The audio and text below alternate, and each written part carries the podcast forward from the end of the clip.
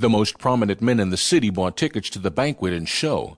By midnight, many of the men were drunk, and many of the women were naked, and by four o'clock in the morning, he was told officers had to stop the breaking of furniture, and had to interfere with the wild carousal.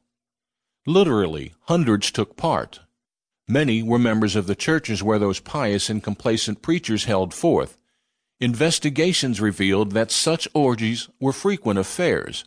Many of the preachers were openly modernistic, denying the deity of Christ, the blood atonement, the new birth, and the inspiration of the Bible.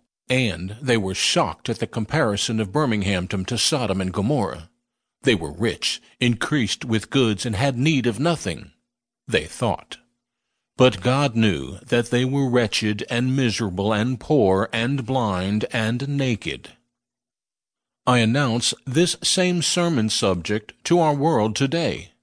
In newspapers, we read shocking revelations about the wickedness going on in our cities, while most of the preachers either did not know or did not care. I say, we are a self-satisfied lot. We are lukewarm Christians, and may God forgive us, for that self-satisfaction is the thing that makes us hopeless of the blessing of God. We feel we have need of nothing, so we seek nothing and find nothing. We are not hungry, so we will not eat. We are not thirsty, so we will not drink.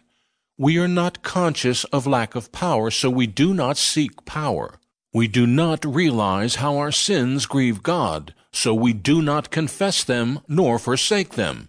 We do not feel any special need to pray, so we do not pray. We do not weep, we do not fast, and we do not confess our sins. May God awake us self-satisfied Christians before we are spewed out of the mouth of God, before we are permanently laid aside never to be used in His service any more.